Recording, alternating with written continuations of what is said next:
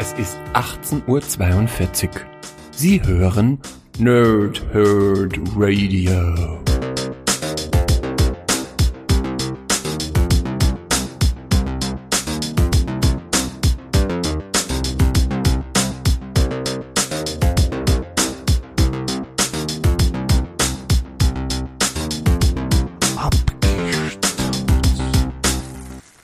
Lange Tage und angenehme Nächte. Mein Name ist Chris und ich spreche gerne in Mikrofone. Wie immer bei Abgestaubt mache ich das nicht alleine, sondern mit dem Opumpa Onananau, Jurak Sogossi, S to the N, Sven. Hallo Sven, na, wie geht's dir? Hallo Chris, hallo liebe Nerds, hallo liebe Nerdsinnen. Deine Sprachen werden immer abenteuerlicher. Ja klar, weil wir werden ja auch mehr Abenteuer, ne? was ja viele nicht wissen. Wir nehmen ja hier auf dem Boot auf. Das gibt überhaupt keinen Sinn. Ja, also Boot ist ein bisschen übertrieben. Das ist eher so ein, so ein Floß, ne? Ja, wie schippern um und schwimmen, ja, um und um schwimmen die Haifische. Ja, also weißt du denn, was das für Sprachen waren, auf die ich dich gerade beschimpft habe? Tibetanisch? Nee, also das erste war hawaiianisch. Ne? ah. Pumper gibt es anscheinend nicht auf hawaiianisch oder Google Übersetzer hat einfach hier einen Aussetzer. Und das zweite ist, da muss ich schnell spicken, habe ich gerade spontan vergessen, das war kasachisch. Kasachisch? Äh, bei allen meinen kasachischen Freunden, es tut mir leid für die Aussprache und ähm, nun, ihr könnt euch dann ja bei uns per E-Mail beschweren. Alles klar, Sven.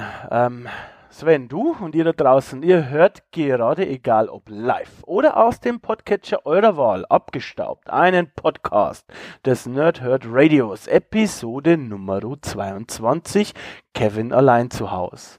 Aber Sven, was ist es und leuchtet es blau? Ähm, nur dann, wenn du es grün und gelb äh, nicht vermischt hast. Nein, blau war eine Grundfarbe, ne? Verdammte Axt. Farbenlehre 6. ich kann doch nur schwarz und weiß, ich kann doch nicht mal Farben. naja. Rot kenne ich noch. Rot kennst du, wirklich? Rot kenne ich noch. Rot kennst du noch. Wie war eigentlich Weihnachten? Wir sind ja hier kurz 28.12. Sven. Ja, kann man ja mhm. verraten. Ja, die Leute wissen oft nicht, was für Datum wir haben. Wie war denn dein Weihnachten so eigentlich? Ja, ich muss mal sagen, sehr weihnachtlich und das erste Mal seit langer Zeit mit Kindern und, also nicht meine, sondern, äh, sondern geklaut. geklaut. bei, bei kindermieten24.de. Oh ja, sehr schön, sehr schön. Schön geklaut, gefällt mir. Ja. ja die, haben, die, haben, die haben den, den Charme, dass du es wieder abgeben kannst. Was haben die so bekommen? Ähm, ein Brettspiel. Brettspiel. Das ist ja toll. Ich habe gedacht, du sagst was ich am liebsten was anderes, ehrlich gesagt. behalten hätte. Also. Wirklich? Was für ein Brettspiel? Super Mario Kart Monopoly. Wirklich jetzt? Ja. Ist ja abgefahren. Ich habe gar nicht gewusst, dass das gibt. Es gibt auch für jeden Scheiß hier Franchise-Zeugs und also. Ich habe auch schon festgestellt, wir waren viel zu früh in London, lieber Chris. Wirklich? Weil nämlich letzten Monat im November ähm, so ein so ein, so ein mobiles Einkaufsladen, Dingsy Bumsi aufgemacht hat in London für vier, für ein paar Tage. Pop-Up Store, so. Das ist ein Pop-Up Store, genau, das war der, der Fachbegriff, der mir gerade entfallen ist. Ähm, zum Thema Pokémon. Also mobiles Pokémon. Ey, Leute, nehmt endlich den Staubwedel in die Hand und legt los. Und nicht vergessen, kreuzt sie nicht. Oh, Sven, so gern ich auch über Pokémon weitergequatscht hätte, Olli, unser aller Chef, hat leider befohlen, dass wir jetzt über Kevin allein zu Hause sprechen müssen. Na? Dann müsst ihr da draußen halt in die letzte Ausgabe reinhören von Abgestaubt und auch von Abgezählt und dann bekommt ihr euren Pokémon-Fix. Genau. Und äh, zuerst wollte ich diesmal einmal ähm, erwähnen, wo ich es gesehen habe, beziehungsweise wo man Kevin allein zu Hause nachholen kann. Ich meine, wie gesagt, wir sind jetzt kurz nach Weihnachten, deshalb bietet sich das Thema an. Ihr habt sicher alle irgendwo im Fernsehen, wenn ihr denn überhaupt noch Fernsehen schaut, also auf normalen äh, TV-Kanälen, sage ich mal, Kevin allein zu Hause gesehen. Das läuft ja immer rauf und runter und ist ja auch ein beliebtes, ja, eine beliebte Tradition Tradition bei vielen, dass man sich das eben einmal anschaut. Trotzdem, vielleicht gibt es den einen oder anderen, der es äh, nicht gesehen hat und ich äh, persönlich habe es quasi über Amazon Prime gesehen, aber es gibt auch jede Menge anderes äh, Zeug, zum Beispiel Blu-ray, Amazon, iTunes, glaube ich, überall. Im Prinzip kann man sich überall holen und überall ansehen. Nur nicht auf Netflix. Genau, auf Netflix. Da, auf Netflix da ist nur der zweite Teil. Das ist der zweite Teil, ja. Genau. Ähm, was ich noch erwähnen wollte dazu, es gibt eine ähm, ja, unterhaltsame Dokumentation auf Netflix, wenn du schon sagst. Ähm, nämlich eine Folge von Movies äh, That Made Us. Ähm, das ist quasi von den Typen, die äh, The Toys That Made Us machen oder gemacht haben.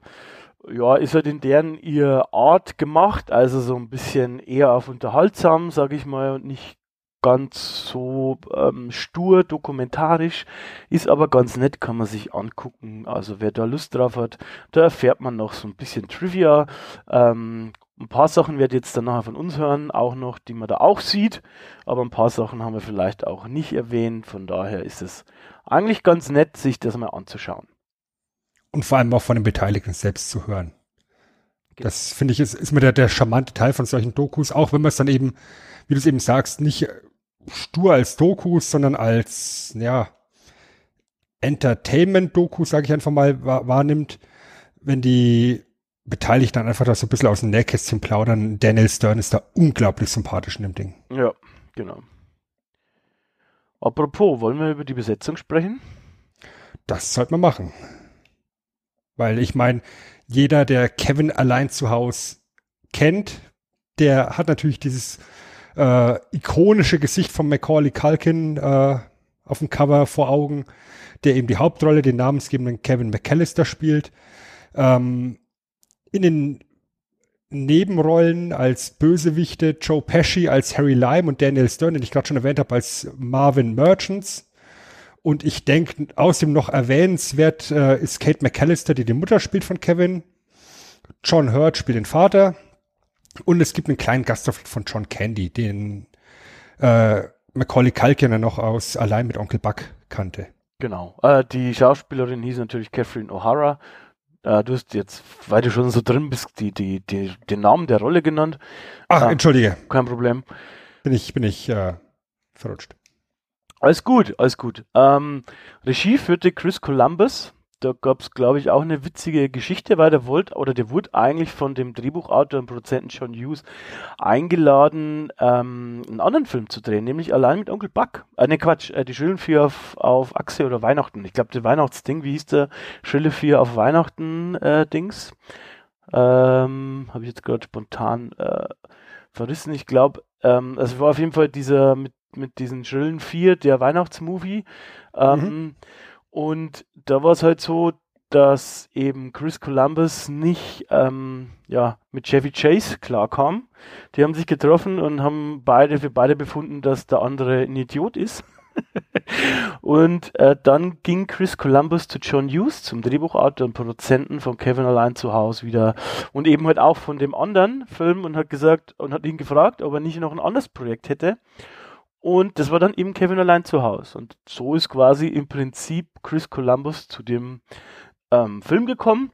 Der hat vorher schon ähm, Regie geführt, zum Beispiel bei Heartbreak Hotel und war Autor von Gremlins und die Goonies. Und später dann hat er noch Mrs. Doubtfire ähm, gemacht als Regisseur und auch die ersten beiden Harry Potter Filme, glaube ich, hat er auch Regie geführt. Also schon ein Name, den man halt schon mal gehört haben könnte. Ne? Und nebenbei noch Amerika entdeckt. Genau. Also das, das ähm, alles in einem auch. War, glaube ich, ein Jahr. Alles, alles im selben Jahr. Das war sein, sein erfolgreichstes Jahr. Und danach hat er sich zur Ruhe gelegt. Genau. ähm, vorher habe ich schon erwähnt, John Hughes ist auch ein entscheidender Faktor für den Film. Der hat Drehbuch geschrieben. Und ähm, das ist ein sehr, sehr interessanter Typ, finde ich persönlich. Ähm, auch weil er dann, dann doch sehr zurückgezogen gelebt hat. Der ist leider schon gestorben, 2009 an einem Herzinfarkt. Der wäre fast finde ich so interessant, dass man mal einen eigenen Podcast drüber äh, machen könnte, fast über den. Der hat auch sehr viel gemacht, der hat vor allem auch sehr, sehr, sehr viel geschrieben. Ähm, der hat zum Beispiel sehr viele so Coming-of-Age-Filme gemacht in den 80er Jahren. Also er hat quasi so deshalb ist er so mehr oder weniger Mitschöpfer vom Brad Pack, also dieser berühmten Schauspielergruppe, bei der Matthew Broderick dabei war und Anthony Michael Hall und dann am Ende auch noch Charlie Sheen, die halt da eben so berühmt war, dass die eben halt auch viel Party gemacht haben und so. Die hat er quasi indirekt eben mit erschaffen, weil er halt immer die Leute gecastet hat für die Filme. Und ähm, war halt, wie gesagt, einfach sehr viel auf Achse. Ähm, und ich meine, äh, nur ein kleiner Auszug aus seiner Filmografie sagt es eben. Ne? Also die Schrillen für auf Achse hat er gemacht. Breakfast Club, Hilfe, der, die Amis kommen, Ferris macht blau, allein mit Onkel Buck, schöne Bescherung, das war übrigens der Film von vorhin mit ähm, Chevy Chase und dann halt auch die Kevin-Trilogie und dann halt auch noch so Sachen wie Ein Hund namens Beethoven oder 100, 101 Dalmatiner und auch Flabber. Also er hat im Prinzip schon sehr, sehr viel gemacht und auch sehr viel geschrieben. Und das sind alles Filme, die wir in unserer Jugend, sage ich mal, lange, lange ist her, ähm, ja, sehr gut gefunden haben und ähm, die uns sehr geprägt haben, glaube ich auch. Ja. Und also sehr unterhalten haben. Also allein sowas wie allein mit Onkel Buck ist, ist ja. super und, und ein Hund namens Beethoven ist auch heute noch ein toller Familienfilm. Ferris macht blau, es war, es war so eine, so eine Achtung, Blaupause für, für so viele Teenager-Komödien, die danach kamen. Ja. Das war schon alles sehr wichtig, was er da gemacht hat. Übrigens, Fun Fact, ähm, der Drehort bei Ferris macht blau, also diese Schule und so auch, das ist auch hier der Drehort und auch der Sitz, äh, von wo die die Produktion geleitet haben bei Kevin allein zu Hause. Äh, das ist quasi so ein verlassenes Schulgebäude, das hat er wieder genutzt wieso auch die, das Set ändern, wenn man die Infrastruktur in- und auswendig kennt. Ja, das ist ja sowieso, es gibt ja viel Geschichte rum, aber eine ist halt auch, die fand ich witzig, die ist auch visuell gut, eben halt in der zuvor erwähnten Netflix-Dokumentation dargestellt, dass die eben halt da schon die, das Büro eingerichtet haben, also jedes Department so ein bisschen, also halt Production Designer, Set bauen, keine Ahnung, ein paar andere und so, ähm, und dann ähm, stellen sie fest, sie kommen ans Budgetlimit. Und man muss dazu sagen, äh, das war eigentlich ein Warner Brothers Film. Ähm, ich glaube für un knapp unter 14 Millionen oder so, irgendwas mit 13,5 oder so. Und sie stellen fest, äh, wie gesagt, kommen wir nachher nochmal drauf, auch mit den Schauspielern und so, sie schaffen es nicht, im Budget zu bleiben. So, und was ist passiert? Ähm, John Hughes, der war da schon sehr bekannt und umtriebig in Hollywood, der war essen mit ähm, dem Chef von Fox unter anderem, und da hat er das so nebenbei erwähnt im Prinzip. Und dann hat der Typ von Fox gesagt, ja, dann gib mir halt mal das Drehbuch. Und dann hat er das gelesen und dann meinte er so, ja, okay, das ist doch cool. Wie viel braucht ihr denn noch? Und dann haben die quasi da, während schon abzusehen war, dass Warner Brothers das hinschmeißt, schon quasi rübergeschiftet zu 20th Century Fox und in der Dokumentation ähm, beschreiben die Beteiligten das so schön plastisch, dass quasi der Typ von Warner Brothers kam, von Büro zu Büro gegangen ist und gesagt hat, ja, ihr müsst leider aufhören mit Arbeiten. Und dann ist ein anderer Typ quasi von ihnen äh, hinter dem hergegangen und hat gesagt, nee, nee, arbeitet weiter, wir sind jetzt bei Fox. da sind sie so von Büro zu Büro gegangen. und, und das Absurde an der ganzen Geschichte ist, dass es halt da wirklich um Peanuts ging. Ja. Ja, also, wie gesagt, 13,5 Millionen oder so war das Budget und die sind ja. um eine gute Million vielleicht drüber gegangen. Ja. Ja, 1,3 Millionen vielleicht. Irgendwie so was in der Größenordnung. Ja, 14,3 oder sowas dann, ja, glaube ich. Ja, also nicht, nicht wirklich viel, wenn man, wenn man es äh, auf dem Hollywood-Maßstab legt, ja. ja. Und dass, äh, dass Warner Brothers deswegen den Stecker zieht, fand ich halt schon sehr krass. Man muss aber auch sagen, dass die da auch durchaus ordentlich Eier in der Hose hatten, dann eben direkt mit, mit Fox zu verhandeln und das Ding mit Fox Ding festzumachen, wenn eigentlich noch ein Vertrag mit Warner Brothers besteht. Ja, darf man glaube ich nicht, eigentlich. Ja, eigentlich nicht. Ich meine, wenn du, wenn du jetzt, wenn du jetzt äh, ähm, irgendwo unter Vertrag stehst, darfst du dich ja auch nicht mit dem Konkurrenten unterhalten eigentlich, ne? Ja. Also verhandeln. Und mhm. äh, ist halt irgendwo so ein kleines ja, Weihnachtsmärchen vielleicht tatsächlich, dass das es so hingehaut hat, wie es hingehaut hat. Ja, da gibt es ein paar so Stellen. Also auch wie mit dem Kameramann, also der war ja auch relativ unerfahren. Das ist auch, ähm, glaube ich, auch Teil in dieser Doku. Ähm, und der hat halt deshalb auch so diese, diese Kamera, die zweite, die kleine mit verwendet. Das war am Anfang eigentlich nur ein Backup, aber die haben sich dann in die Kamera verliebt und da gibt es einige so tolle Shots. Ich habe vorhin meine Notizen nochmal durchgelesen und ich habe das so oft aufgeschrieben, so diese zum Beispiel, wenn das Bügeleisen runterfällt, ne? Dieser Shot, den finde ich so geil, weil du fällst halt quasi mit durch. Das ist quasi eine Referenz zu unserer Nummer 20, ein bisschen fast schon zu Army äh, der Finsternis, weil ähm, hier Sam Raimi hat das auch so ein bisschen so gemacht mit den mit dem Pfeil, ne? weil, also dass du quasi auf der, mit der Kamera auf dem Pfeil bist und mitfliegst. So hat es da auch gewirkt, dass du mit dem Bügeleisen durch den Wäscheschacht durchfliegst. Und das ist mehr oder weniger durch diese zweite Kamera entstanden, die halt kleiner war, die man halt auch so rumschmeißen konnte. Ähm, ja, faszinierend. Da hat ein paar Sachen halt zusammengepasst, aber da kommen wir auch noch äh, nachher mit rein, würde ich sagen. Ne? Und ich glaube, dass jetzt im Nachgang sich etliche Leute bei Warner ordentlich in den Hintern gebissen haben und ja. vermutlich auch der ein oder andere Kopf gerollt ist. Ja. Wenn man bedenkt, dass die sich da um wegen einer Million ins Höschen gemacht haben und am Schluss steht da ein Film, der fast 500 Millionen Dollar eingespielt hat. Ja. Und der bis Hangover 2 die erfolgreichste Komödie aller Zeiten war.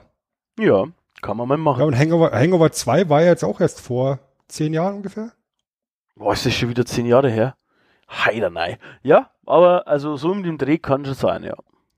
Ja, und ich meine, Kevin allein zu Hause ist ein Film von 1990, heißt, der hat fast 20 Jahre lang eben äh, die, die äh, den Rekord die, die Spitzenposition, den Rekord gehalten, genau. Ja. Die Spitzenposition eingehalten. Ja. ja, klar. Das ist schon heftig. Auf der anderen Seite ist es aber halt auch irgendwo so, und da kommen wir, glaube ich, dann, bevor wir den eigentlichen Film sprechen, äh, bei der Hauptperson nochmal da drauf. Mhm. Ähm, der ganze Erfolg, den der Film mit sich bringt, ist natürlich ein, ein zweischneidiges Schwert, wenn du bedenkst, dass wir hier von einem Kinderschauspieler sprechen. Ja, steig doch mal ja, gleich diese, ein, oder? Diese, diese, diese Kinderstars ist sowieso immer so ein heikles Thema. Ja, ja ich meine, da, da hast du ja so viele Kinderstars aus der, aus der Ära gehabt, auch sowas wie eine, wie eine Drew Barrymore, ähm, die alle sehr früh einen Peak hatten und ganz, ganz tief gefallen sind hinterher und sich teilweise halt auch nie wieder davon erholt haben. Ähm, und ich glaube, die Geschichte mit Macaulay Culkin ist ähm, aus meiner Sicht eine unglaublich tragische, weil Macaulay Culkin halt ähm, in eine Großfamilie reingeboren ist, hat sechs Geschwister, fünf davon sind Schauspieler und ich würde jetzt einfach mal ganz dreist behaupten, dass das nicht zwingend der Drang der Kinder war, Schauspieler zu werden, sondern da steckt meiner Meinung nach zu 100 Prozent der Vater dahinter, ja, Kit Culkin. Ähm, der war der, in Anführungszeichen, Manager seiner Kinder.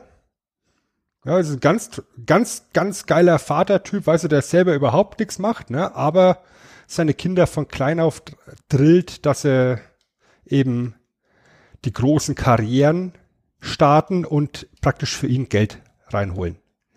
Und genau das war eben auch seine, sein, sein Ansatz, dass er von klein auf darauf Wert gelegt hat, dass seine Kinder hier in Top-Position kommen, dass Macaulay Culkin zum Beispiel mit vier Jahren schon angefangen hat zu Schauspielern und dass dann eben schon in jungen Jahren, also als er noch jung war, die Regisseure gesagt haben, es ist ein reines Vergnügen, mit Macaulay Culkin zu arbeiten, weil der kann sich seine Texte merken als Kind. Ja.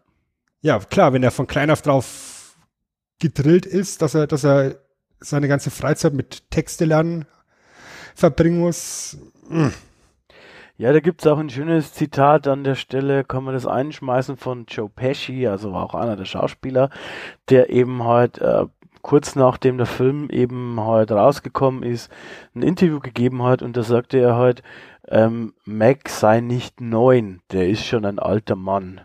Und ähm, ja, in diesem Licht mit dem Vater zusammen und dass er keine Kinder hatte, ist das Zitat nochmal ganz was anderes. Ne? Also scheint gleich nochmal in einem anderen Licht.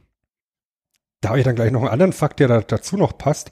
Was ich halt dann so krass an der Geschichte finde, ist, dass ähm, Chris Columbus und John Hughes sich recht früh auch schon auf Macaulay Culkin festgelegt hatten als Darsteller für Kevin, aber einfach pro forma gesagt haben, wir müssen jetzt da einfach noch ein paar andere Kinder auch casten. Ja. Einfach um zu schauen, ob es noch Alternativen gäbe, aber eigentlich war schon festgestanden, dass, dass die Rolle bei Macaulay landet. Ähm, und Kit Kalken hat das natürlich mitbekommen und hat gemeint, pass mal auf, also natürlich kann mein Sohn bei euch in dem Film mitspielen, aber nur, wenn mein anderer Sohn, Kieran, auch eine Rolle bekommt. Das ist dann der Kleine mit der Brille. Ja. ja also, der, der da so, so neunmal klug daher, der, der dann, was heißt, wenn, wenn, der, wenn der zu viel Pepsi trinkt, dann hat er Kontinenzprobleme. Genau, Fuller quasi. Fuller, genau. Und ähm, nach dem Erfolg von Kevin Allein zu Hause war Macaulay Culkin natürlich ein gemachtes, gemachter Mann, gemachtes Kind. Und die Machtposition von Kit Culkin natürlich dann noch, noch äh, größer. Und es war ja klar, dass da relativ schnell auch ein Sequel dazu kommen sollte. Und da meint er, natürlich macht mein Sohn auch bei euch im Sequel mit. Aber nur, wenn er die Rolle in dem Film bekommt und in dem Film bekommt und hierbei das zweite Gesicht mitspielen darf, wo er ein Bösewicht spielen muss. Einfach damit er sein Schauspiel, also Spektrum erweitern kann. Also der hat, der hat da schon ordentlich ähm, Politik im Hintergrund gedreht. Ja. Ob es immer zum Wohle seiner Kinder war, weiß man nicht. Mitte der 90er haben sich die Eltern dann getrennt. Und ja, in dem Moment, den dann praktisch die Kinder nicht mehr für ihn Geld verdienen konnten, hat sich der Vater halt auch aus dem Staub gemacht. Und äh, das lässt das Ganze halt in einem noch zweifelhafteren Licht erscheinen. Und die große Karriere von Macaulay Culkin ist eben Kevin allein zu Hause. So mit Abstrichen noch der zweite Teil. Mit noch kleineren Abstrichen vielleicht noch hier, ähm, wie ist es, ähm, Richie Rich? Nee, das, das, das, das, das mit Anna Klamski, ähm, My Love? Oh, ja, kenne ich jetzt nicht. Also so, so, so, so kleine Romanzen, Kinderromanzen-Gedönse. Ähm, wo er noch einen Preis bekommen hat für den besten Filmkuss. Ja, mit, mit zwölf oder sowas. Aber ja. dann eben mit Richie Rich war es dann auch schon vorbei. Das war ein Riesenflop. Ja. Und dann war es 1994 und die Karriere war zu Ende. Und der Kerl ist äh, bis Anfang der 2000, bis 2002, 2003 praktisch von der Bildfläche verschwunden. Und dazwischen, wenn du was gehört hast oder gesehen hast von ihm, dann war er halt in den Medien wegen unerlaubten Drogenbesitz, äh, erwischt mit, mit, mit Drogen, eine gescheiterte Ehe, schaut aus wie, wie frisch aus dem Gully gekrochen. Das ist schon unglaublich bitter. Also, also der, ja, der, der ist zu dem Zeitpunkt in, sein, in seiner Pubertät angekommen und, und ja, wie du sagst, der, der ist ein alter Mann. Es, es ist halt auch äh, sehr krass. Ich habe mir jetzt gerade nochmal seine Filmografie aufgerufen, so die, die Höhepunkte, der hat halt von äh, 90 bis 94, das sind vier Jahre, da ähm, hat der zehn, zehn, sage und schreibe, zehn Filme gemacht, Kinofilme. Da wirst du halt auch einfach allein durch das Arbeitspensum kaputt. Der hat dann auch, glaube ich, 95 mal angekündigt, dass er einen Break macht. Ich meine, ich, da war auch, glaube ich, da waren ja auch einige ähm, oder nicht so viele Erfolge dabei, sage ich mal. Uh, dementsprechend uh, hätte ihn vielleicht auch keiner genommen, aber der konnte da auch nicht mehr. Der ist, glaube ich, dann noch zurück auf die Highschool oder hat es versucht und dann war aber, also seine Kindheit war halt vorbei, die wurde ihm genommen, ne? Und ich meine, da, da gibt es eine ganz interessante Parallele zu einem seiner engsten Freunde, das ist nämlich Michael Jackson. Ja. Ja, und Michael Jackson kommt ja im Endeffekt aus genau der gleichen Ausgangssituation, wo auch der karrieregeile Vater im Hintergrund steht, der seine Kinder von klein auf auf Popstar gedrillt hat. Ja, da halt Popstar und nicht, nicht Schauspieler. Und ähm, gerade eben nach Kevin allein zu Hause war halt Macaulay Culkin ähm, in aller Munde und ähm, da ist scheinbar eben auch Michael Jackson auf ihn auf, aufmerksam geworden und die beiden haben sich tatsächlich angefreundet. Äh, Macaulay Culkin hat auch tatsächlich als Zeuge im Prozess damals, der gegen Michael Jackson lief, ausgesagt. Man hat sich für Michael Jackson ausgesprochen. Hat auch gemeint, dass er auf der Neverland Ranch war, ähm, und auch mit Michael Jackson in einem Bett geschlafen hat, aber da ist absolut nichts passiert und Michael Jackson ist ein sehr anständiger Mensch gewesen, seiner Aussage nach. Aber es lässt halt trotzdem irgendwo Gerüchte zu, wenn halt ein Michael Jackson in einem Auto ohne Fenster vorfährt und den kleinen Jungen abholt, ne? Ja. Auf der anderen Seite, ich glaube, dass die einfach wirklich Leidensgenossen waren. Weißt du, dass, dass es einfach zwei Menschen waren, die auf Augenhöhe kommunizieren konnten, weil sie auf, aus der gleichen Situation rauskamen. Und mit dem gleichen Druck leben müssen und alle gucken nur auf sie und beide sind unglaublich kaputte Menschen gewesen. Ja, Schrägstrich vielleicht immer noch, weiß man nicht. Ja, also Macaulay, also Macaulay ist insofern schon ein kaputter Typ, weil er vor gar nicht so langer Zeit, zwei Jahren, drei Jahren oder sowas, in der Twitter-Umfrage äh, gefragt hat, ob er seinen, seinen zweiten Vornamen ändern soll. Ja, da heißt er Macaulay Carson Kalkin. Ja. Ursprünglich.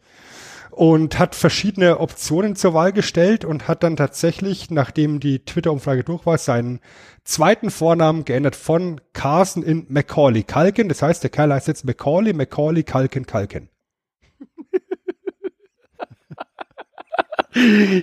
Nun, das ist doch schön. Ja? Mhm. Das ist toll. Würde ich auch gerne machen, eigentlich. Nicht. Nicht. ähm, naja, gut. Ähm, sei es wie es sei. Äh, ich denke, wir haben jetzt äh, Macaulay nochmal äh, beleuchtet. Ähm, Im Film selber, ich würde gern zum Film selber dann kommen, ist es ja so, dass er, wie gesagt, neun ist oder acht, ein achtjährigen Spiel, der ist auch selber, glaube ich, irgendwie sowas.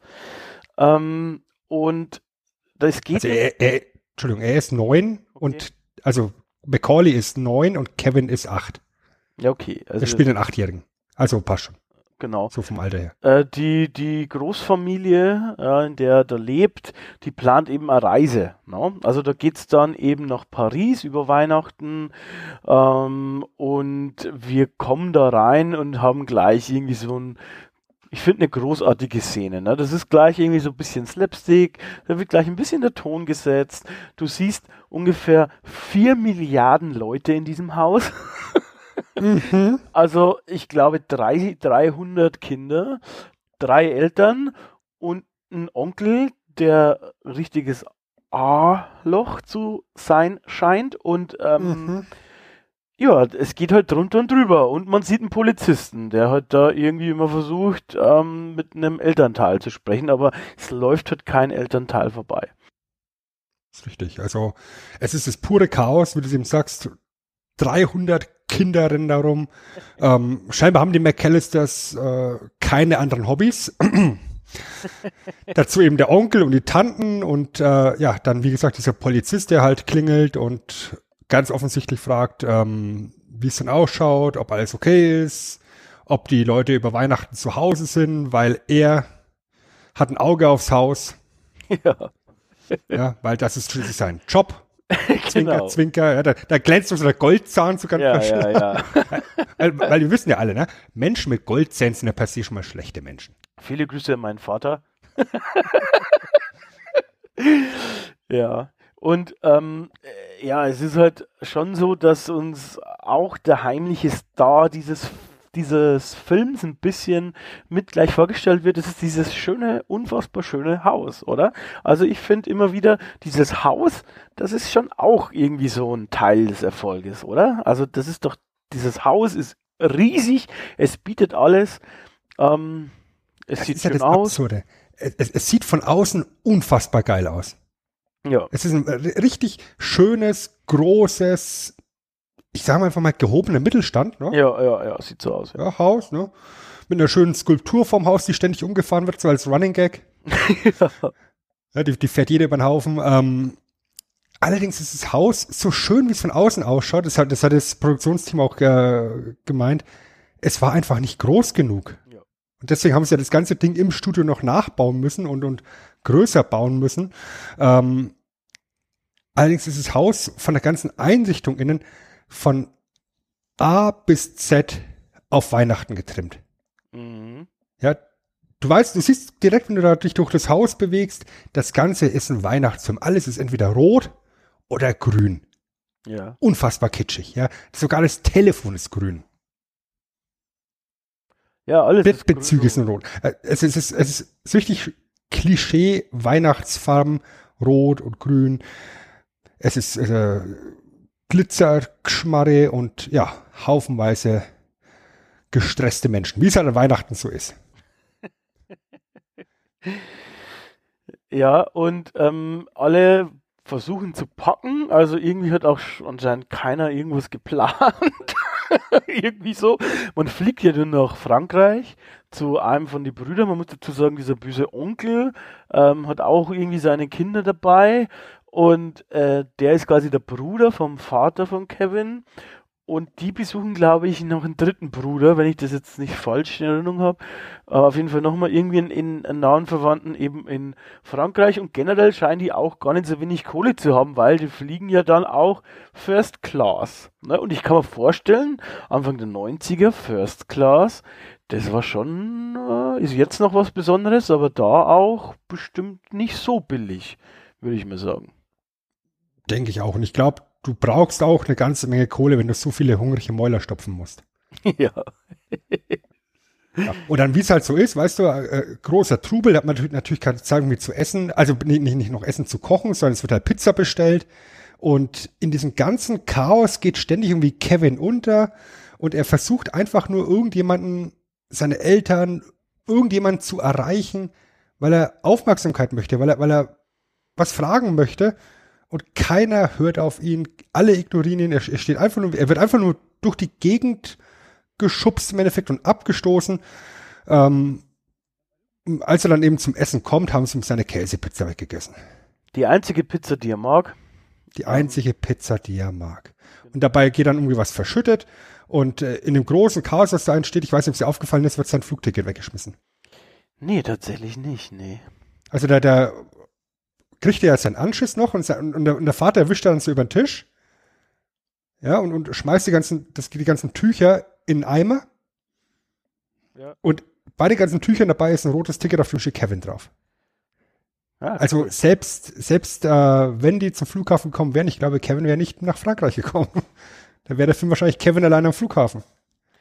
Ja, gut, das wäre dann Lost in Translation oder, nee, nee, oder wie hieß der mit Tom Hanks? Hieß, glaube ich, anders. Nicht Lost in Translation. Egal, mir fällt es nachher nochmal ein.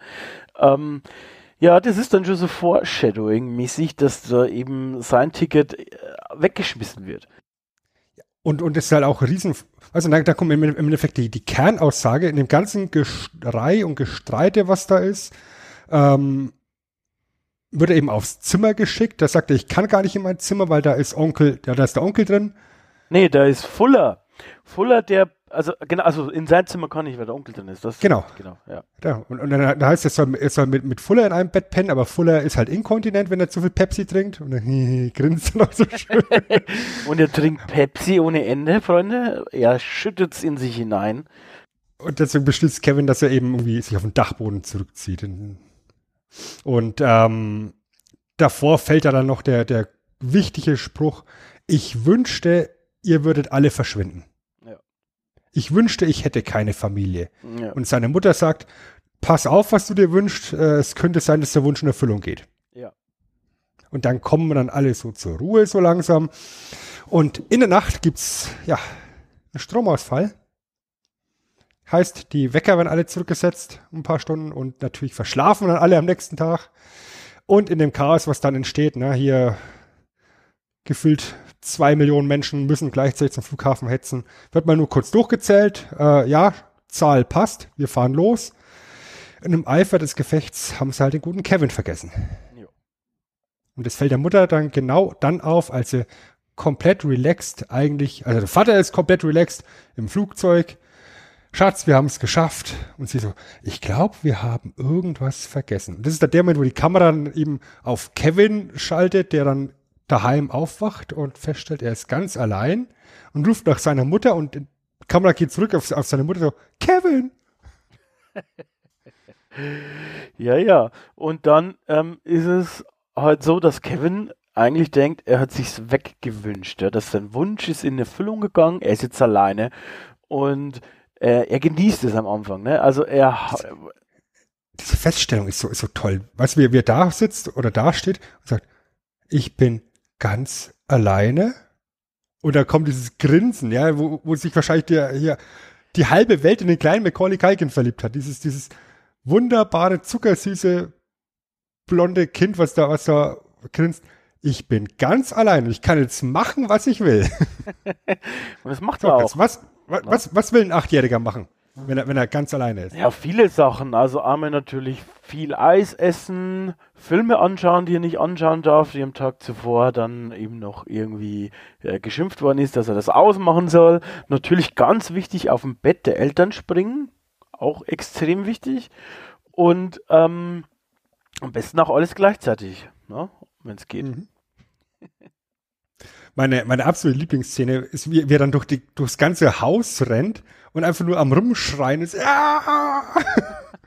also auf die Kamera zu, in die Kamera reinschreit und absolutes Highlight, wenn er dann im Badezimmer steht.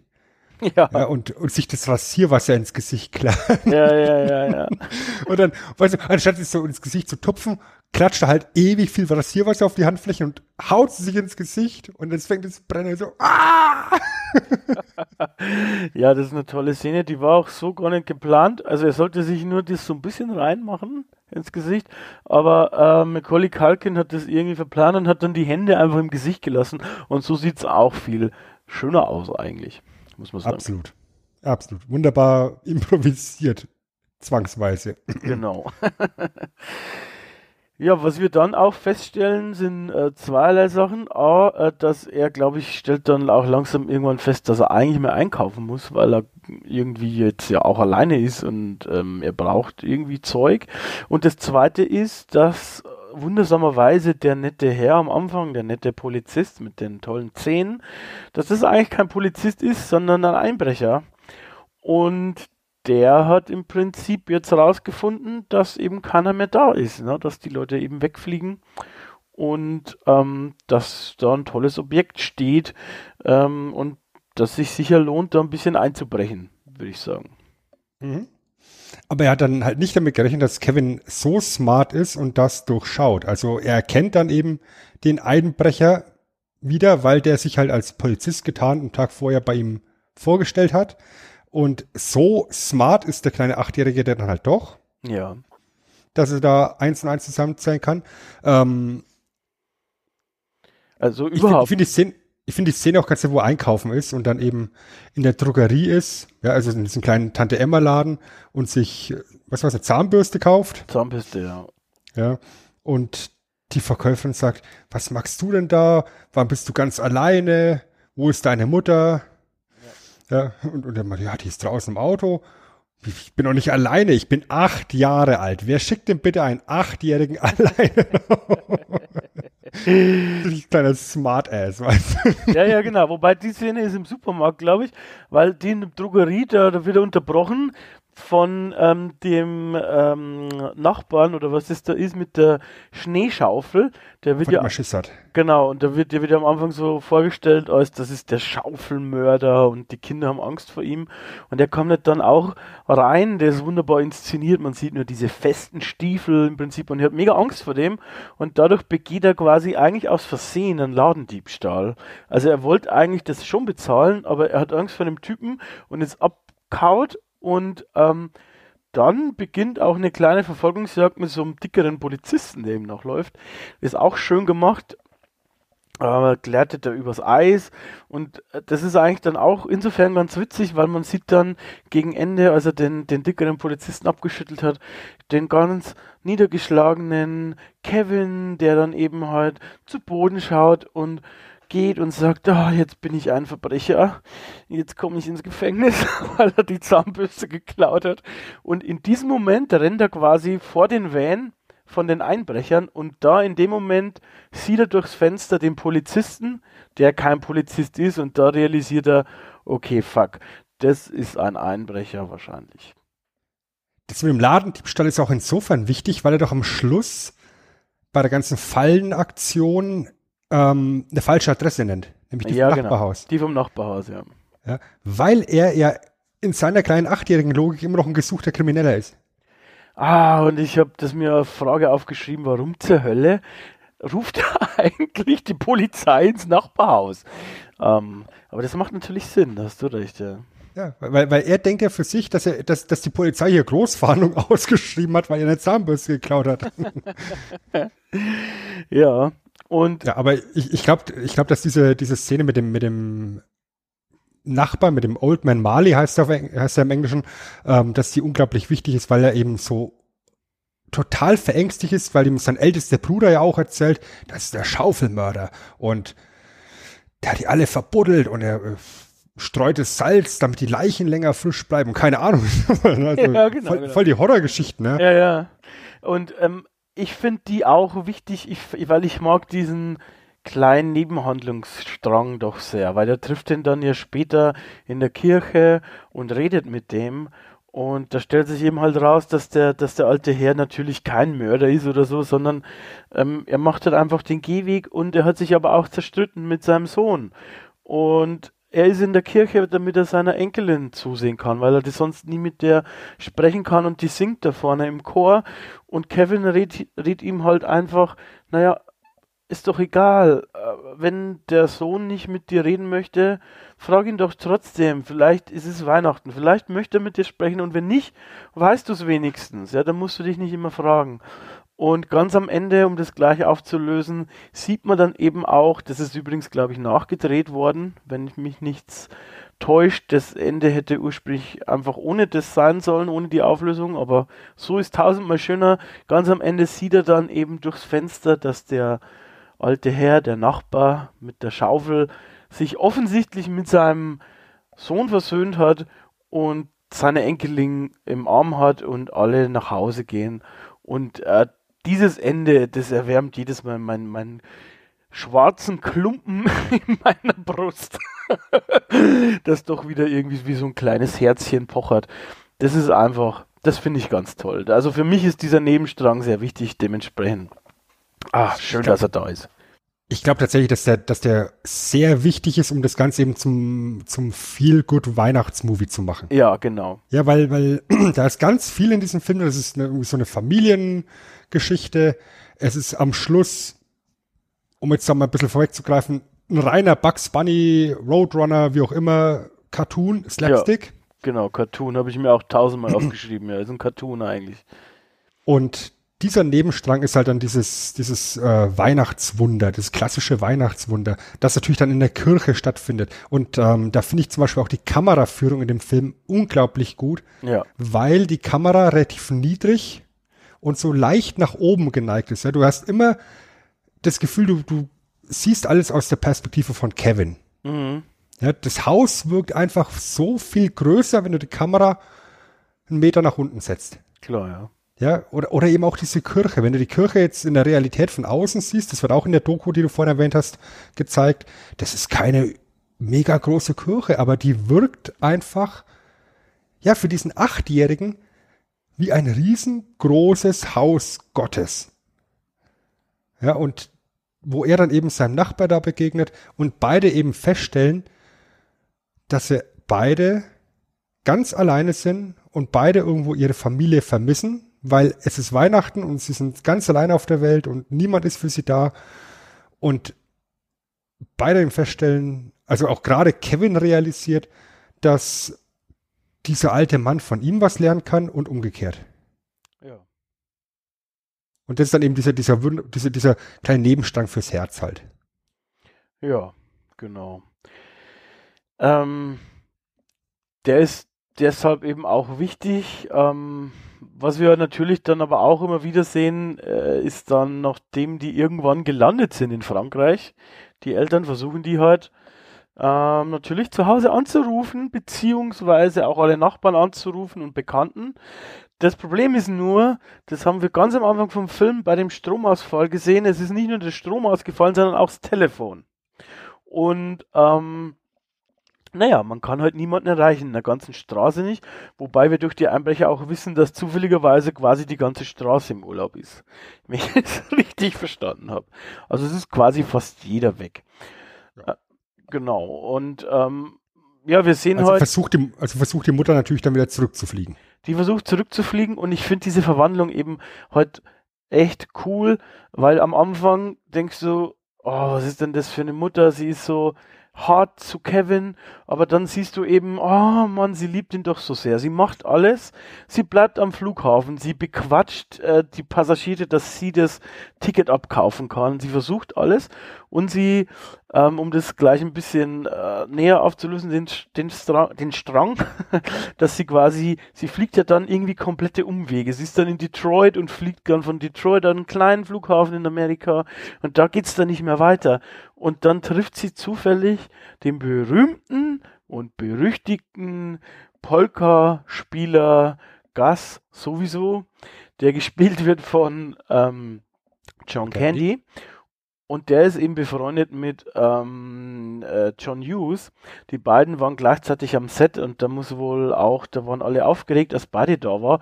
Und John Hughes hat das wohl öfter gemacht mit Candy. Er hat gesagt, naja, du hast keine Zahlen, du improvisierst jetzt einfach. Und der hat quasi eigentlich alles, den kompletten Text da improvisiert. Also diese komplette bescheuerte Geschichte improvisiert. Ähm, und äh, die haben das auch in schlanken 23 Stunden am Stück gedreht. Ja, weil Candy auch gesagt hat, ich habe nur einen Tag Zeit. Ja, genau. Ja, dann äh, kriegt halt 23 Stunden Dauerschicht. und wahrscheinlich unglaublich schlecht bezahlt hinterher. ja, ja, genau. Der war. Hat, hat war, er nur einen Tag gearbeitet. Genau. Nee, er hat einen Freundschaftspreis gemacht. Also, ähm, der hat quasi tatsächlich relativ wenig verdient, aber die waren halt auch wirklich befreundet. Ähm, John Hughes war auch sehr. Muss am Boden zerstört gewesen sein, als dann John Kenny gestorben ist. Das ist ja dann gar nicht so viel später. Ähm, aber fand ich schon interessant, dass das alles improvisiert war. Also auch seine ganze Geschichte und so. Und äh, dementsprechend hat ähm, auch äh, die, die Kollegin reagiert, ähm, die Mutter im Prinzip, äh, weil das war eben halt tatsächlich in dem Moment improvisiert. Nun, die fahren dann zurück. Also sie ähm, fährt dann mit den Polka-spielenden Musikern mit und hat jede Menge Spaß, weil die während der Fahrt natürlich Polka spielen. Ähm, so ist im Prinzip der, der, der, der Story-Arc von der, von der Mutter. Ähm, das ist im Prinzip der Film an sich, der noch aber einen wichtigen weiteren Teil hat, oder? Also mit den ganzen Einbrechern. Also ganz, ja. mit den zwei Einbrechern. Ja. Also Kevin bekommt ja mit, dass da eben zwei mögliche Einbrecher sind, ja. die ja dann ja, einen Einbruch eben planen wollen. Und deswegen ist dann die erste Abwehrreaktion die, dass Kevin Lauder so Pappmaché-Figuren aufstellt und die dann auf der Eisenbahn rumfahren lässt und Musik aufmacht und keine Ahnung, dass das dann ausschaut hinter den verschlossenen äh, Jalousien, als wäre da eine, eine kleine Party am Abgehen. Ja. Und da sagen die Einbrecher, naja, scheiße, ähm, vielleicht haben wir uns getäuscht, wir, wir kommen einfach morgen nochmal. Ja. Und dann bekommen ja, und dann, dann kriegen sie eben mit, dass da eben tatsächlich nur ein kleiner achtjähriger Bub drin hockt. Und deswegen ist dann der Plan, am Heiligabend steigen wir ein. Dumm nur, dass Kevin es mitkriegt und sich eben vorbereitet. Ähm, ganz wichtig, ich möchte es noch schnell erwähnen, nebenbei, dieser tolle Schwarz-Weiß-Film, den sich Kevin da anguckt. Ja.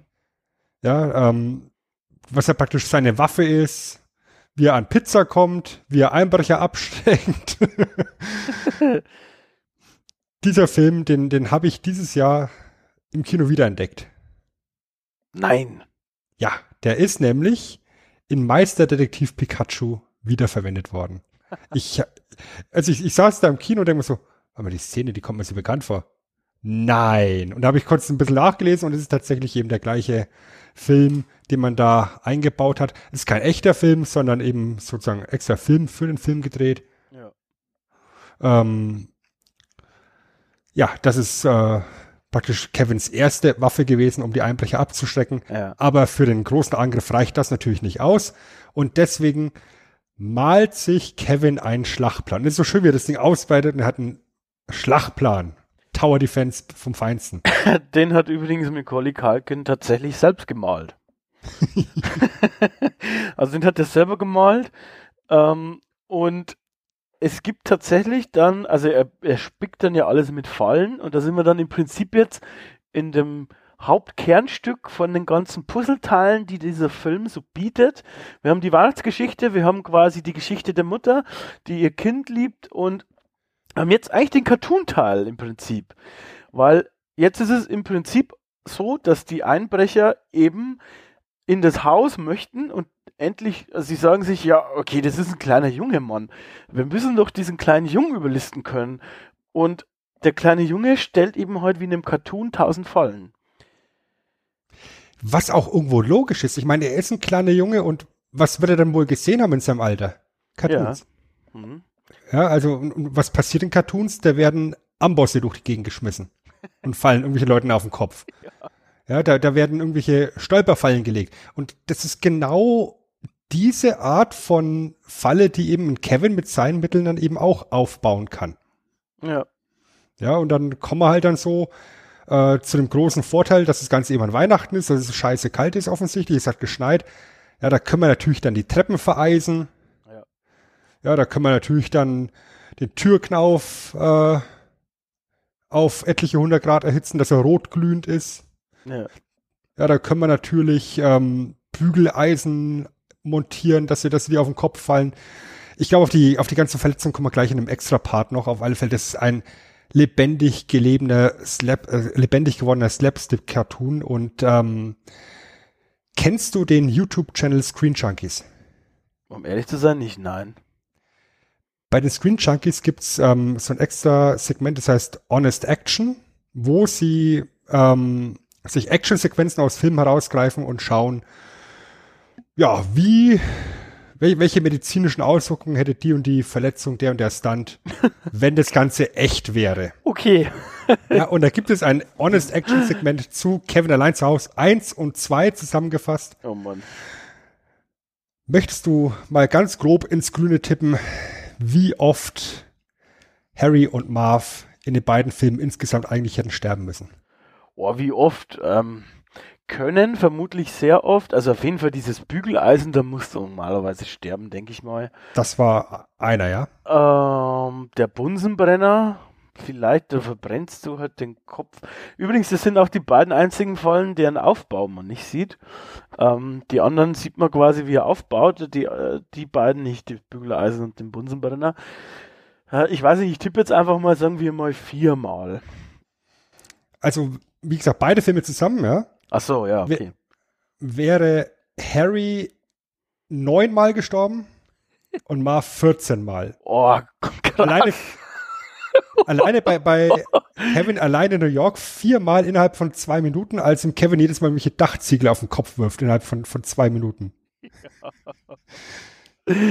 Eieiei. Die beiden sind sowieso großartig. Auch hier war das wieder so ein, ja, so ein bisschen Schicksal, weil ähm, Joe Pesci und Daniel Stern waren eigentlich gar nicht so begeistert von dem Film während dem Drehzeitpunkt und ähm, haben sich gedacht, naja, okay, das wird vermutlich hier eh kein Erfolg. Und dann haben sie quasi, so geht das Gerücht um, extra so ein bisschen over the top gespielt. Also nochmal den, den inneren William Shatner kanalisiert und irgendwie alles rausgeholt aus sich.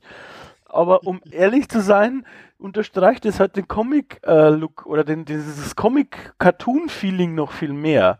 Dementsprechend Absolut. passt es auch wieder dazu. Ne? Also gerade Daniel Stern hat ja eigentlich schon Bock gehabt, grundsätzlich auf die Rolle. Ja, ja, das schon, ja. Äh, ist er dann eben aus Budgetgründen eigentlich rausgeflogen gewesen. Ja. Ähm, und ist dann doch wieder reingekommen in die ganze Geschichte, als man festgestellt hat, dass äh, sein Ersatzmann ähm, Daniel Roebuck oder Roebuck, Daniel Roebuck, oder, genau, genau. Ähm, einfach keine, keine Chemie mit Joe Pesci hatte. Ja. Und Joe Pesci ist halt insofern super skurril in der Rolle, weil Joe Pesci bis dahin halt ständig nur irgendwelche Gangster gespielt hat. Ja. Also er, ich meine, er spielt hier auch den Gangster, aber ansonsten hat er halt irgendwelche Badasses gespielt. Ja, der hat im, im selben Jahr, glaube ich, einen Golden Globe oder einen Oscar oder sowas bekommen für, für Goodfellas. Ja. ja, also für einen knallharten, ernsthaften Mafia-Streifen. Und hier macht er sich halt zum Tulli und lässt sich den Kopf mit dem Bunsenbrenner abfackeln. Da gibt's ja auch die Geschichte irgendwie, dass ähm, er wohl auch immer gewohnt war zu fluchen bei seinen Filmen. Und hier durfte er natürlich nicht, weil es ein Familienfilm. Und der hat sich dann eine Fantasiesprache ausgedacht. Ja, das, das hörst du auch die ganze Zeit, so vor sich hin so Ja, mega es, es gibt auch Gerüchte, dass, dass Macaulay Culkin dann tatsächlich mit, mit dem Sparschwein durch die, Gegend, durch die Gegend gegangen ist am Set, wenn er Joe Pesci doch mal beim Fluchen erwischt hat.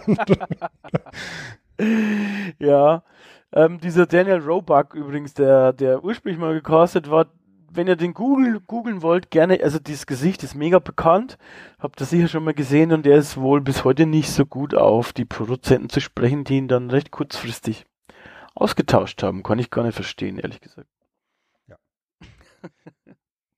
Und nach, ich sag mal, diversen Fallen ähm, ist es dann einfach so, dass die, dass die ähm, feuchten Banditen, so heißen die zwei, Ja. warum feuchte Banditen? Weil sie jedes Mal das Wasser aufdrehen, wenn sie ihr Haus ausgeräumt haben. ja, man braucht ja nämlich ein Markenzeichen als Da bei braucht er ein Markenzeichen, genau. Ja, Deswegen überfluten sie einfach die Häuser. Und die waren scheinbar im Nachbarhaus schon. Da ist nämlich schon alles unter Wasser. ja. Und im Nachbarhaus, in das sich eben Kevin rüber rettet, ähm, wird eben von den Banditen gestellt. Mhm. Und Harry droht ihm ja an, dass er ihm die Finger einzeln abbeißt. Ja. Kleiner Fun Fact, ähm, beim Dreh hat er Macaulay Culkin so fest den Finger gebissen, dass der bis heute noch eine Narbe hat. ja. also ein Wie echter. kommt, wie kommt man auf die ich weiß es nicht. Also vor allem so ein Kind, wie kann der da so fest reinbeißen?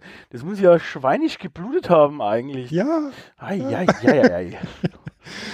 ein Ah. kleines Kind beißen. Ja. Geiler Typ. Ja, aber dann ist dann eben tatsächlich der, der, der alte Marley mit seiner Schneeschaufel, der die beiden ausschalten kann. Auch das übrigens zwei Todesursachen. Zwei potenzielle. Ja, Schneeschaufel auf dem Kopf. Ja, es weil auch schweres, aus. schweres Hirntrauma. Ähm, ich glaube, meine, meine Lieblingsfalle ist tatsächlich, oder Lieblingsszenenfalle, Fallenszene, wie auch immer, ist das, wo, wo ähm, Kevin Marv die Tarantel ins Gesicht setzt.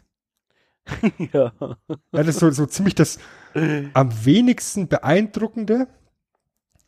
Aber Daniel Stern hat gemeint, pass mal auf, ihr bekommt genau eine Chance, diese Szene zu drehen. Ja, Taranteln, hm, ähm, So mittel. ist, ist, ist jetzt nicht so, ist nicht so angenehm für ihn.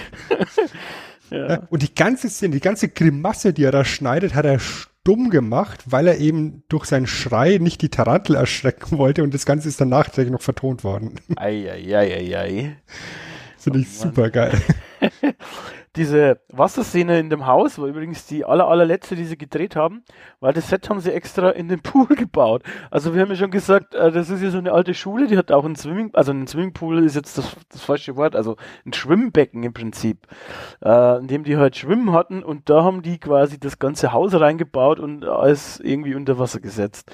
Und ähm, das war da deshalb die letzte Szene, die sie gedreht haben. Ganz genau. Ja, und dann endet das Ganze eben damit, dass die Polizei natürlich kommt, die beiden Verbrecher festnimmt, äh, abführt. Ähm, Kevins Mutter kommt zurück. Sie entschuldigt sich bei ihm, sie versöhnen sich. Der Rest der Familie kommt auch zurück, weißt du, die, die sind halt einfach ins nächste Flugzeug gestiegen und zurückgeflogen. Wunderbar. Du wolltest ja nicht warten. genau, sagt der Mann noch so zu ihr. Ah, Hervorragend. Klugscheißer. Ja, wir haben einfach das nächste Flugzeug genommen und währenddessen sieht man ja auch, haben sie Garnelen irgendwas gegessen und war einfach eine tolle Zeit. Mhm. Ja. Und ähm, endet eben damit, dass du eben siehst, wie Kevin zum Fenster rausschaut, eben draußen im, im Schneegestöber an Weihnachten sieht, wie sich eben sein Nachbar mit seiner Familie versöhnt hat und ah, alles schön. Ich habe gelesen, es gibt angeblich eine Drehbuchversion, in der der Onkel, also dieser böse Onkel, der Fun Fact übrigens äh, am Anfang äh, gedacht wurde, dass das Kelsey Grammer, also Frasier aus Cheers und aus der Frasier TV-Serie äh, spielen sollte, dass der der Drahtzieher ist äh, hinter den Einbrüchen, dass das quasi der Chef ist von den beiden Einbrechern. Wie, mhm. äh, wie, also ich weiß nicht, ob stimmt, ich habe das ähm, nur auf IMDb gelesen, aber mal angenommen, es wäre so, wie würdest du dieses Ende finden, dass rauskommt, dass der Onkel im Prinzip der Drahtzieher ist? Ich fände es persönlich over, also das ist eins zu viel irgendwie. Das würde überhaupt nicht reinpassen. Ja. Weil, ähm, was wir jetzt nicht erwähnt haben, Kevin hat, also für, für Kevin hat er sich ja seine Familie weggewünscht, ne? Das ist seine Wahrnehmung. Er hat einen Wunsch ausgesprochen, der ist wahr geworden. Und er wünscht sich ja dann an Weihnachten beim Weihnachtsmann, dass seine Familie zurückkommt. Ja. Ja, also seine Mama, sein Papa, seine Brüder. Und wenn du Zeit hast, kannst du auch den Onkel zurückbringen. Apropos, was denkt sich eigentlich dieser Weihnachtsmann? Also, also wieso steigt er einfach wieder ins Auto und fährt einfach weg? Ich habe ich hab mir da schon gedacht, wenn ich jetzt der Typ wäre und da steht so ein kleiner Junge vor mir, augenscheinlich ohne Erziehungsberechtigte, der wünscht sich seine Familie zurück. Ich weiß nicht, ob ich ins Auto steigen würde und wegfahren. Also es ist irgendwie ein bisschen seltsam. Das ist ja wahrscheinlich so ein unterbezahlter, alkoholisierter Shopping Center Weihnachts. Sh Shopping Center. Uh. Oh. Wortspiel, What? Ah. Dem, in dem er es ausgesprochen hat, sind ihm alle Lichter hier aufgegangen. ähm, aber ich habe dich unterbrochen. Ne? Aber wäre zu viel, oder? Also ich fand auch das, irgendwie Das wird gar nicht gehen. Ja, nee, das, das würde nicht passen.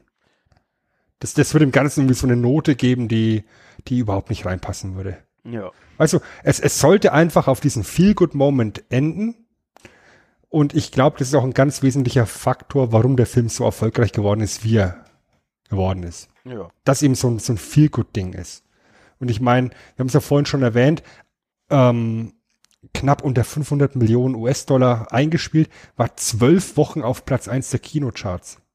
Zwölf Wochen. Krass, ja. Ja, also, dass, dass Daniel Stern schon an, an weiteren Filmsets war und seine Kollegen reingekommen sind jede Woche mit dem Hollywood Reporter oder was auch immer äh, in der Hand und sagt, immer noch auf Platz 1, ha? Ja, ja, ja. Und ähm, was finde ich auch dazu beiträgt, ist zumindest, ja, in meiner Meinung, aber ich glaube auch viele sehen es so, ist für mich die großartige Musik auch. Also John Williams, der ist der Komponist, der ist auch eine lustige Geschichte. Der Typ, also der auch Star Wars und so weiter äh, vertun hat, der hat ähm, der war eigentlich nicht geplant. Der war auch damals natürlich schon sehr teuer, weil sehr berühmt, ähm, viele Musiken gemacht und so. Ähm, der war nicht geplant, aber der ursprüngliche Komponist hat schon ähm, bei dem Zeitpunkt, wo, der, wo ein Rohschnitt existiert hat, abgesagt. Relativ äh, spät und die hatten ein sehr enges Zeitfenster und hat gesagt, nee, ich mach das doch nicht. Und dann haben sie einfach aus einer ja, wie sagt man, aus einer, aus einer Laune heraus im Prinzip eine Schnapsidee äh, gehabt und haben John Williams diesen Rohschnitt geschickt und dem hat einfach der Film so gut gefallen, dass er Feuer und Flamme war und hat dann ähm, auch für einen okayen Preis im Prinzip die Musik komponiert und ich finde die großartig. Also gerade am Anfang, wenn du reinkommst oder das ganze Sieben, das ist einfach so toll oder auch, wie du vorher schon gesagt hast, diese, diese, ähm, Szene in der Kirche mit dem Chor und, und was man da so orchestral daneben hört, das ist einfach ganz, ganz großes Tennis, ganz, ganz großes Kino, Kino und ähm, ich glaube, es trägt einfach maßgeblich zu der ganzen Stimmung mit bei.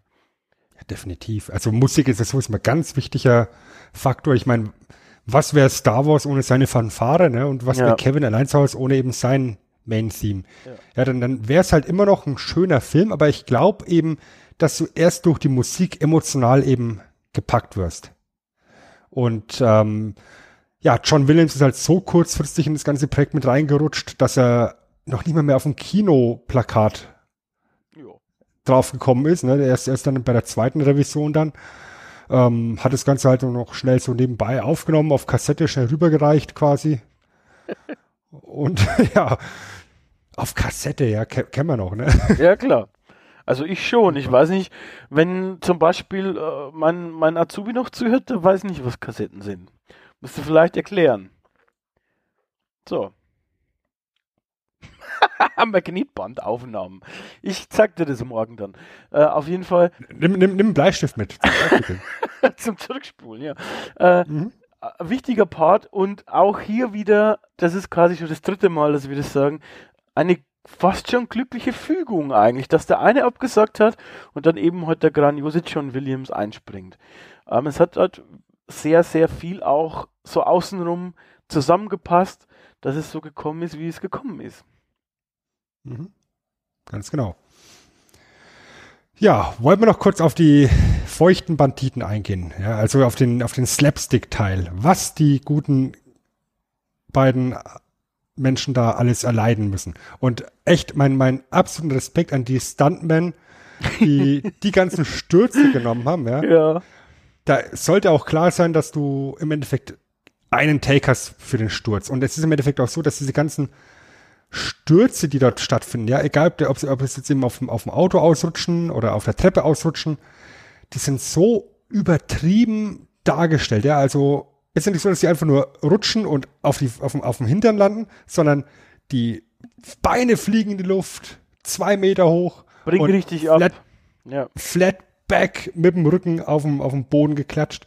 Ähm, es es äh, ist erklärt worden, dass ähm, diverse Soundbites auch extra aufgenommen worden sind, um eben die Geräusche hier zu vertonen. Ja, zum Beispiel, dass so ein Stück Schweinespeck oder Schweinehälfte oder sowas eben auf eine brennende Herdplatte gelegt worden ist und dieses Brutzeln von, von Harrys Hand äh, darzustellen oder eben, dass, dass, dass das Fleisch, tiefgefrorenes Fleisch auf den Boden geschmissen worden ist, um, um die, die, die Sturzgeräusche ähm, aufzunehmen. Und es ist auch wie im Cartoon im Endeffekt so, dass die Musik ja auch die ganze Zeit läuft und jedes Mal, wenn so ein Stunt kommt, wenn so ein Impact erfolgen muss, wird die Musik ganz leise oder stoppt kurz. Wie im Cartoon.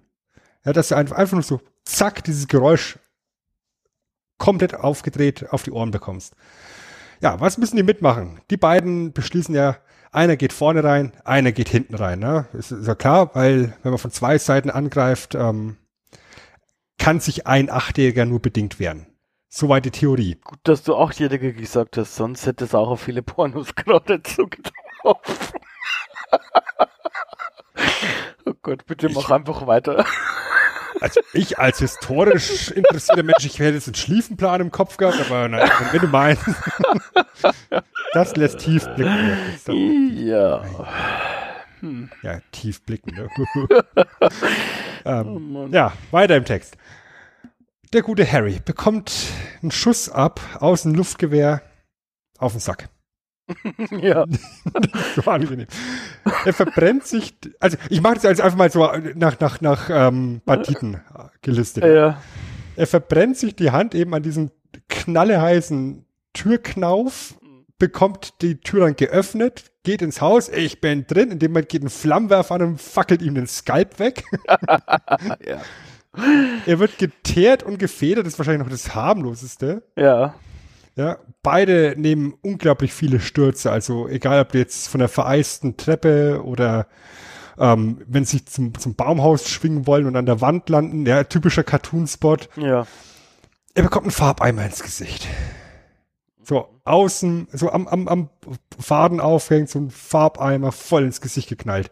Äh, in einem anderen YouTube-Kanal habe ich, habe, habe ich da den Stunt nachgestellt gesehen mit so einem Ballistik-Dummy. Und der sah hinterher nicht so gut aus. Also hat Harry gut genommen, sage ich mal. ja. Dann ist die Tarantel irgendwann bei ihm auf der Brust und Marv möchte die Tarantel mit dem Brecheisen zerschlagen. Oh ja. und Oh. zerschlägt ihm die Rippen.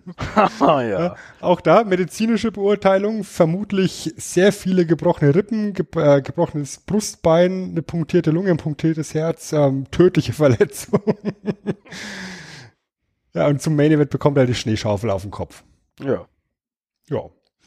Der gute Marv äh, hat es nicht, nicht deutlich besser.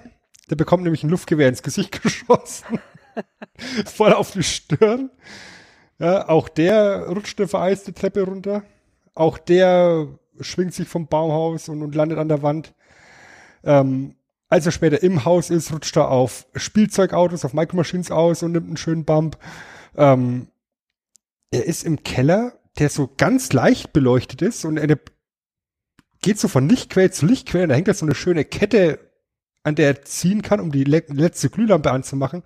Und er zieht und es kommt dem Bügeleisen von oben ins Gesicht. Ja. Ein erhitztes Bügeleisen. Ja, ja. Man kennt die Brandwunde noch im Gesicht. Eieieiei. Ja, dann, dann möchte er aus dem Keller hoch ins Haus. Der ganze, die ganze Treppe ist mit Teer voll geschmiert, sodass er seine Schuhe und seine Socken verliert, weil es alles klebt. Also ist er barfuß unterwegs.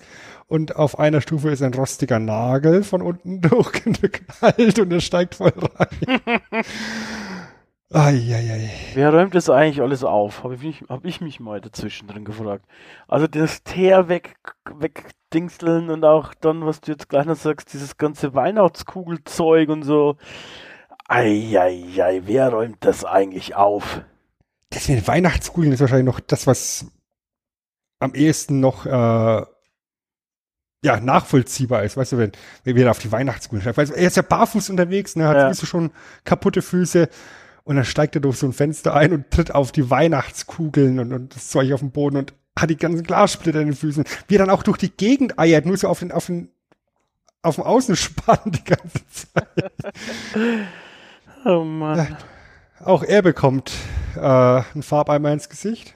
Mhm. Als er dann so da liegt, setzt ihm Kevin noch die Tarantel ins Gesicht, womit er dann eben auch noch ein schönes emotionales Trauma hat. Und dann ist die Schneeschaufel ins Gesicht natürlich dann äh, der Finisher. Ja. Dann ist vorbei. Also die, dann ist vorbei. Also nach, nach allem, was sie da mitgemacht haben und dauernd auf Adrenalin unterwegs waren, das war dann zu viel. dann sind sie einfach beide im Eimer. Dann sind sie im Eimer, ja. Im Und wahrsten Sinne des glaub- Wortes. Im Polizeieimer. Und es ist so wichtig, dass wir es so überspitzt spielen, damit das Ganze eben nicht ernst genommen wird. Ja, man muss auch sagen, man sieht jetzt in dem Sinn keine bleibenden Verletzungen, außer man sieht halt die ganze Zeit, ich glaube, dass, dass diese Flammending, also dass, dass die Mütze weggebrannt ist und eben halt äh, bei dem Marv, dass, dass er im Gesicht dieses Bügeleisen hat. Aber ähm, es ist auch dann doch schon so, dass das eher so suggeriert wird, ja, es tut weh, aber es ist jetzt nicht irgendwie was lebensgefährliches oder gar irgendwas gebrochen oder so irgendwas. Also Kein Tropfen Blut. kein Tropfen Blut. Ähm, es ist halt tatsächlich wie ein Cartoon einfach. Ähm, was ganz interessant ist, um jetzt mal so kleinen Ausflug so ins, ins Wrestling rüber zu machen. Ähm, Mick Foley, der Wrestler, hat in seiner zweiten Biografie Riesenteil stehen, wo er beschreibt, ähm, wie er versucht hat, mit, mit den US äh, wie heißt, Behörden zu, zu, zu diskutieren, ähm, als es geheißen hat, Wrestling ist viel zu gewaltverherrlichend. Anfang der 2000er. Und da hat er sich äh, anhand von Kevin allein zu Hause und Kevin allein in New York eine Liste gemacht, wo er auch all diese Verletzungen aufgelistet hat und gesagt hat, und wieso ist das hier PG und wieso ist unseres als als rated äh, TV 14, also als als als äh, potenziell jugendgefährdend eingestuft worden von der von der Behörde. Mhm. Ja, wenn unser Gewaltlevel tatsächlich unter dem liegt, was hier in einem Kinderfilm dargestellt wird. Und da hat es dann auch von der, von der Behörde geheißen, ja, es ist, ist ein Film, da weiß ja jeder, das ist nicht echt. Die leben ja noch. Also alles so, so lauwarm erklärt. Ja. Aber ich fand es eben so als, als kleinen Funfact noch ganz interessant, dass das eben diese Beispiele von eigentlich ist es exzessive Gewalt herangezogen worden sind, die allerdings von jedem schulterzuckend akzeptiert werden. Der Film ist ab sechs eingestellt, ist, ist, ist ein Familien-, Kinderfilm, keine Ahnung, und äh, so aus dem Nähkästchen geplaudert, meine Freundin hat mit ihren Kindern den auch schon angeguckt. Und die Kinder haben auch schon gesagt, aber da müsste man doch eigentlich, das müsste doch eigentlich wehtun, wenn der einen Stein ins Gesicht bekommt. Nein. Das ist ein Einbrecher, da tut nichts weh. Einbrecher spüren keinen Schmerz, ein Indianer. genau. Oh, oh. Rassistischer Gag. Ähm, naja, also Was denn? Ein Indianer spürt keinen Schmerz, heißt immer. ich weiß nicht, was finde ich schon ein bisschen anders ist, ist vielleicht der Kontext, weil halt durch die ganze Musik und durch die Darstellung das eben schon deutlich ist, dass es überspitzt und nicht ähm, ernsthaft ist, so wie ähnlich wie es beim Splatter auch klar ist, dass das halt jetzt keine realistische Darstellung ist. Wohingegen jetzt vielleicht beim Wrestling oder beim Boxen, um das mal beim, vielleicht beim Boxen zu bleiben, ähm, das halt deutlich ein sportlicher Wettkampf ist. Beim Wrestling kann man nochmal drüber streiten, wie halt dann dementsprechend die Inszenierung auch ist, oder? Also, wenn es jetzt deutlich zu sehen ist, dass es äh, Comic-Charaktere sind, die larger than life sind, dann ist es im Prinzip ja schon ähnlich eigentlich. Ähm, äh, ich weiß nicht, warum da so ein Unterschied äh, gemacht wird. Vielleicht eben, weil man doch auch früher mehr versucht hat, das als echten Sport zu verkaufen, also echten in Anführungsstrichen, ähm, das nicht ausgemacht ist. Ähm, aber weiß ich nicht, woher das dann sonst kommt. Also ansonsten gibt es eigentlich keine Unterschiede, finde ich. Also nicht so viel. Im Endeffekt reden wir in beiden Bereichen von Achtung, jetzt wird's was böse, geskripteten Umgebungen. Naja, klar. Mit High-Impact-Stunt-Working. Ja. ja. Und ähm, in beiden Fällen sollte klar sein, so, jetzt, jetzt brechen wir Kai Faber an die Beine, äh, dass die, die, die Wrestler sich genauso wenig wirklich hassen und wirklich wehtun, wie eben Macaulay Culkin hier Joe Pesci wirklich den Schädel abfackelt. Ja, da ist Oder- vielleicht ein kleiner Unterschied, weil da kann schon sein, dass man sich aus Versehen eben wehtut. Das passiert wahrscheinlich beim Film sehr selten irgendwie. Zumindest hat man so den Eindruck. Ich meine, kann natürlich auch sein, da weiß man es vielleicht einfach nicht, wenn ein Stuntman halt auch ins Krankenhaus kommt, weißt du, wie ich meine? Keine Ahnung. Das bekommst du Du, es- vielleicht gar nicht, gar nicht mit. Einfach. Ich, ich glaube, bei Stuntmen vielleicht nicht so, aber ich meine, es gibt ja auch genug Schauspieler, die, ihre, die alle ihre Stunts selber machen. Ja, sowas wie ein, wie ein Jackie Chan. Ja. ähm, und da gibt's ja auch genug dokumentierte Fälle, wie er dann eben mit seinen Verletzungen äh, ausgefallen ist. Ich meine, im Prinzip ist es bei Cartoons ja auch schon so. Also so Tom und Jerry oder solche Sachen, die sind ja auch relativ gewaltverherrlichend in Anführungsstrichen. Also da geht es ja immer um Gewalt im Prinzip. Äh, Die ist halt witzig dargestellt. Von daher ist es immer ein bisschen schwierig, ähm, da ja, Unterscheidungen zu treffen, beziehungsweise warum ist das eine so und das andere so. Ich Keine meine, wir, wir kennen ja alle, wir kennen ja alle diese, diese ganzen Warner Brother Cartoons ja auch, ne, mit, Ja. mit eben Bugs Bunny und Roadrunner und was weiß ich, wenn dann irgendwie Klaviere aus dem, vom, vom- vom, Dach geschmissen werden und der Roadrunner davon erschlagen wird. Oder das viel zitierte 20 Tonnen Gewicht oder 10 Tonnen Gewicht, wo auch noch 10 T draufsteht, damit es jeder kapiert, ne? Ich meine, da ist natürlich ganz viel Inspiration davon drin. Und ähm, wenn man halt kein 10 Tonnen Gewicht da hat, ja, und halt nur acht Jahre alt ist, dann nimmt man halt das nächste schwere Ding, was man halt greifbar im Haushalt, und das ist halt das Bügeleisen. ja. Übrigens finde ich es auch eine, eine unglaublich starke Leistung, dass es äh, auch alles dann so geklappt hat mit dieser herabstürzenden Kamera, wie es ge letztendlich geklappt hat, weil halt da auch der Neil Stern sich voll darauf verlassen muss, dass da nicht irgendwie ein Kabel, ein Seil, wie auch immer, Befestigungsmechanismus reißt und ihm dann eine Kamera ins Gesicht knallt. Ja, klar. das ist, das ist richtig, ja. Also das ist äh, definitiv ein, ein Punkt, wo man auch äh, mal den Hut ziehen kann davor, was da in den Produktionsteams geleistet wird.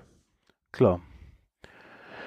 Gut, Aber ich glaube, dass eben gerade, eins will ich noch ganz, ganz kurz sagen, ja, ich glaube, dass eben diese, dieser wirklich komplett überspitzte Gewaltgrad am Schluss dann eben auch sehr dazu beiträgt, dass es eben so ein, so ein Familienfilm ist. Weißt du, das, das kann man sich mit seinen Kindern eben angucken. Es ist klar, ähm, das ist komplett übertrieben, das ist nie und nimmer echt, das ist nur ein Film.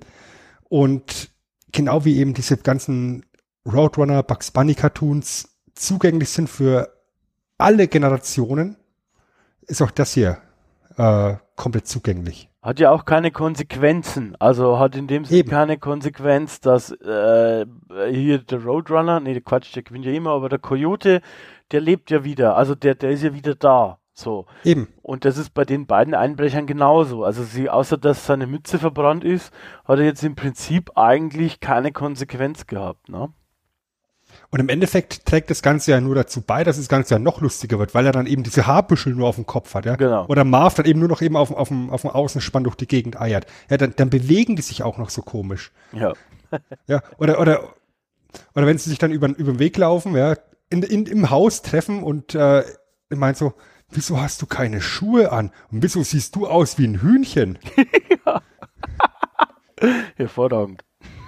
Ja, das, das nimmt halt diesen, diesen ganzen Ernst raus aus der, aus der Geschichte und damit ist es eben auf diesem Familienniveau. Ja. Und das finde ich da eben sehr schön, dass man da diese Kurve bekommt, diesen schmalen Grad gehen kann, äh, dass das Ganze eben familientauglich bleibt. Und äh,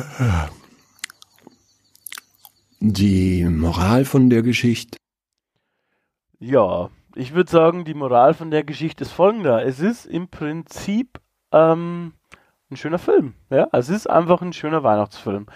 Ich hatte Spaß beim Wiederanschauen. Ich habe ihn jetzt schon ein paar Jährchen nicht mehr gesehen gehabt, um ehrlich zu sein. Ich finde, er hat relativ wenig verloren von seiner Faszination. Als Kind war er noch faszinierender. Also ich glaube, ich weiß nicht, ob es komplett funktioniert, wenn du jetzt quasi ihn als Kind gar nicht gesehen hast. Das kann sein, dass es dann nicht so gut funktioniert. Aber ähm, gerade so natürlich diese ganze Geschichte mit, äh, du bist ein Kind gegen die Erwachsenen, du machst deinen eigenen Plan, du machst deine eigenen Fallen, irgendwelche solche Ideen hattest du ja früher auch, ne? Du hast mal irgendwie in, in, deiner Höhle, ja, wir haben immer Höhlen gebaut, hast du in deiner Höhle mal so einen Fallen gemacht, damit der Kumpel halt nicht reinkommt.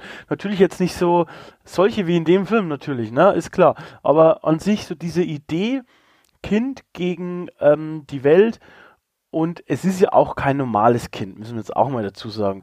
Der, der, der ähm, Kevin ist schon ultra smart, also er ist sehr, sehr, sehr intelligent, muss ich, finde ich schon.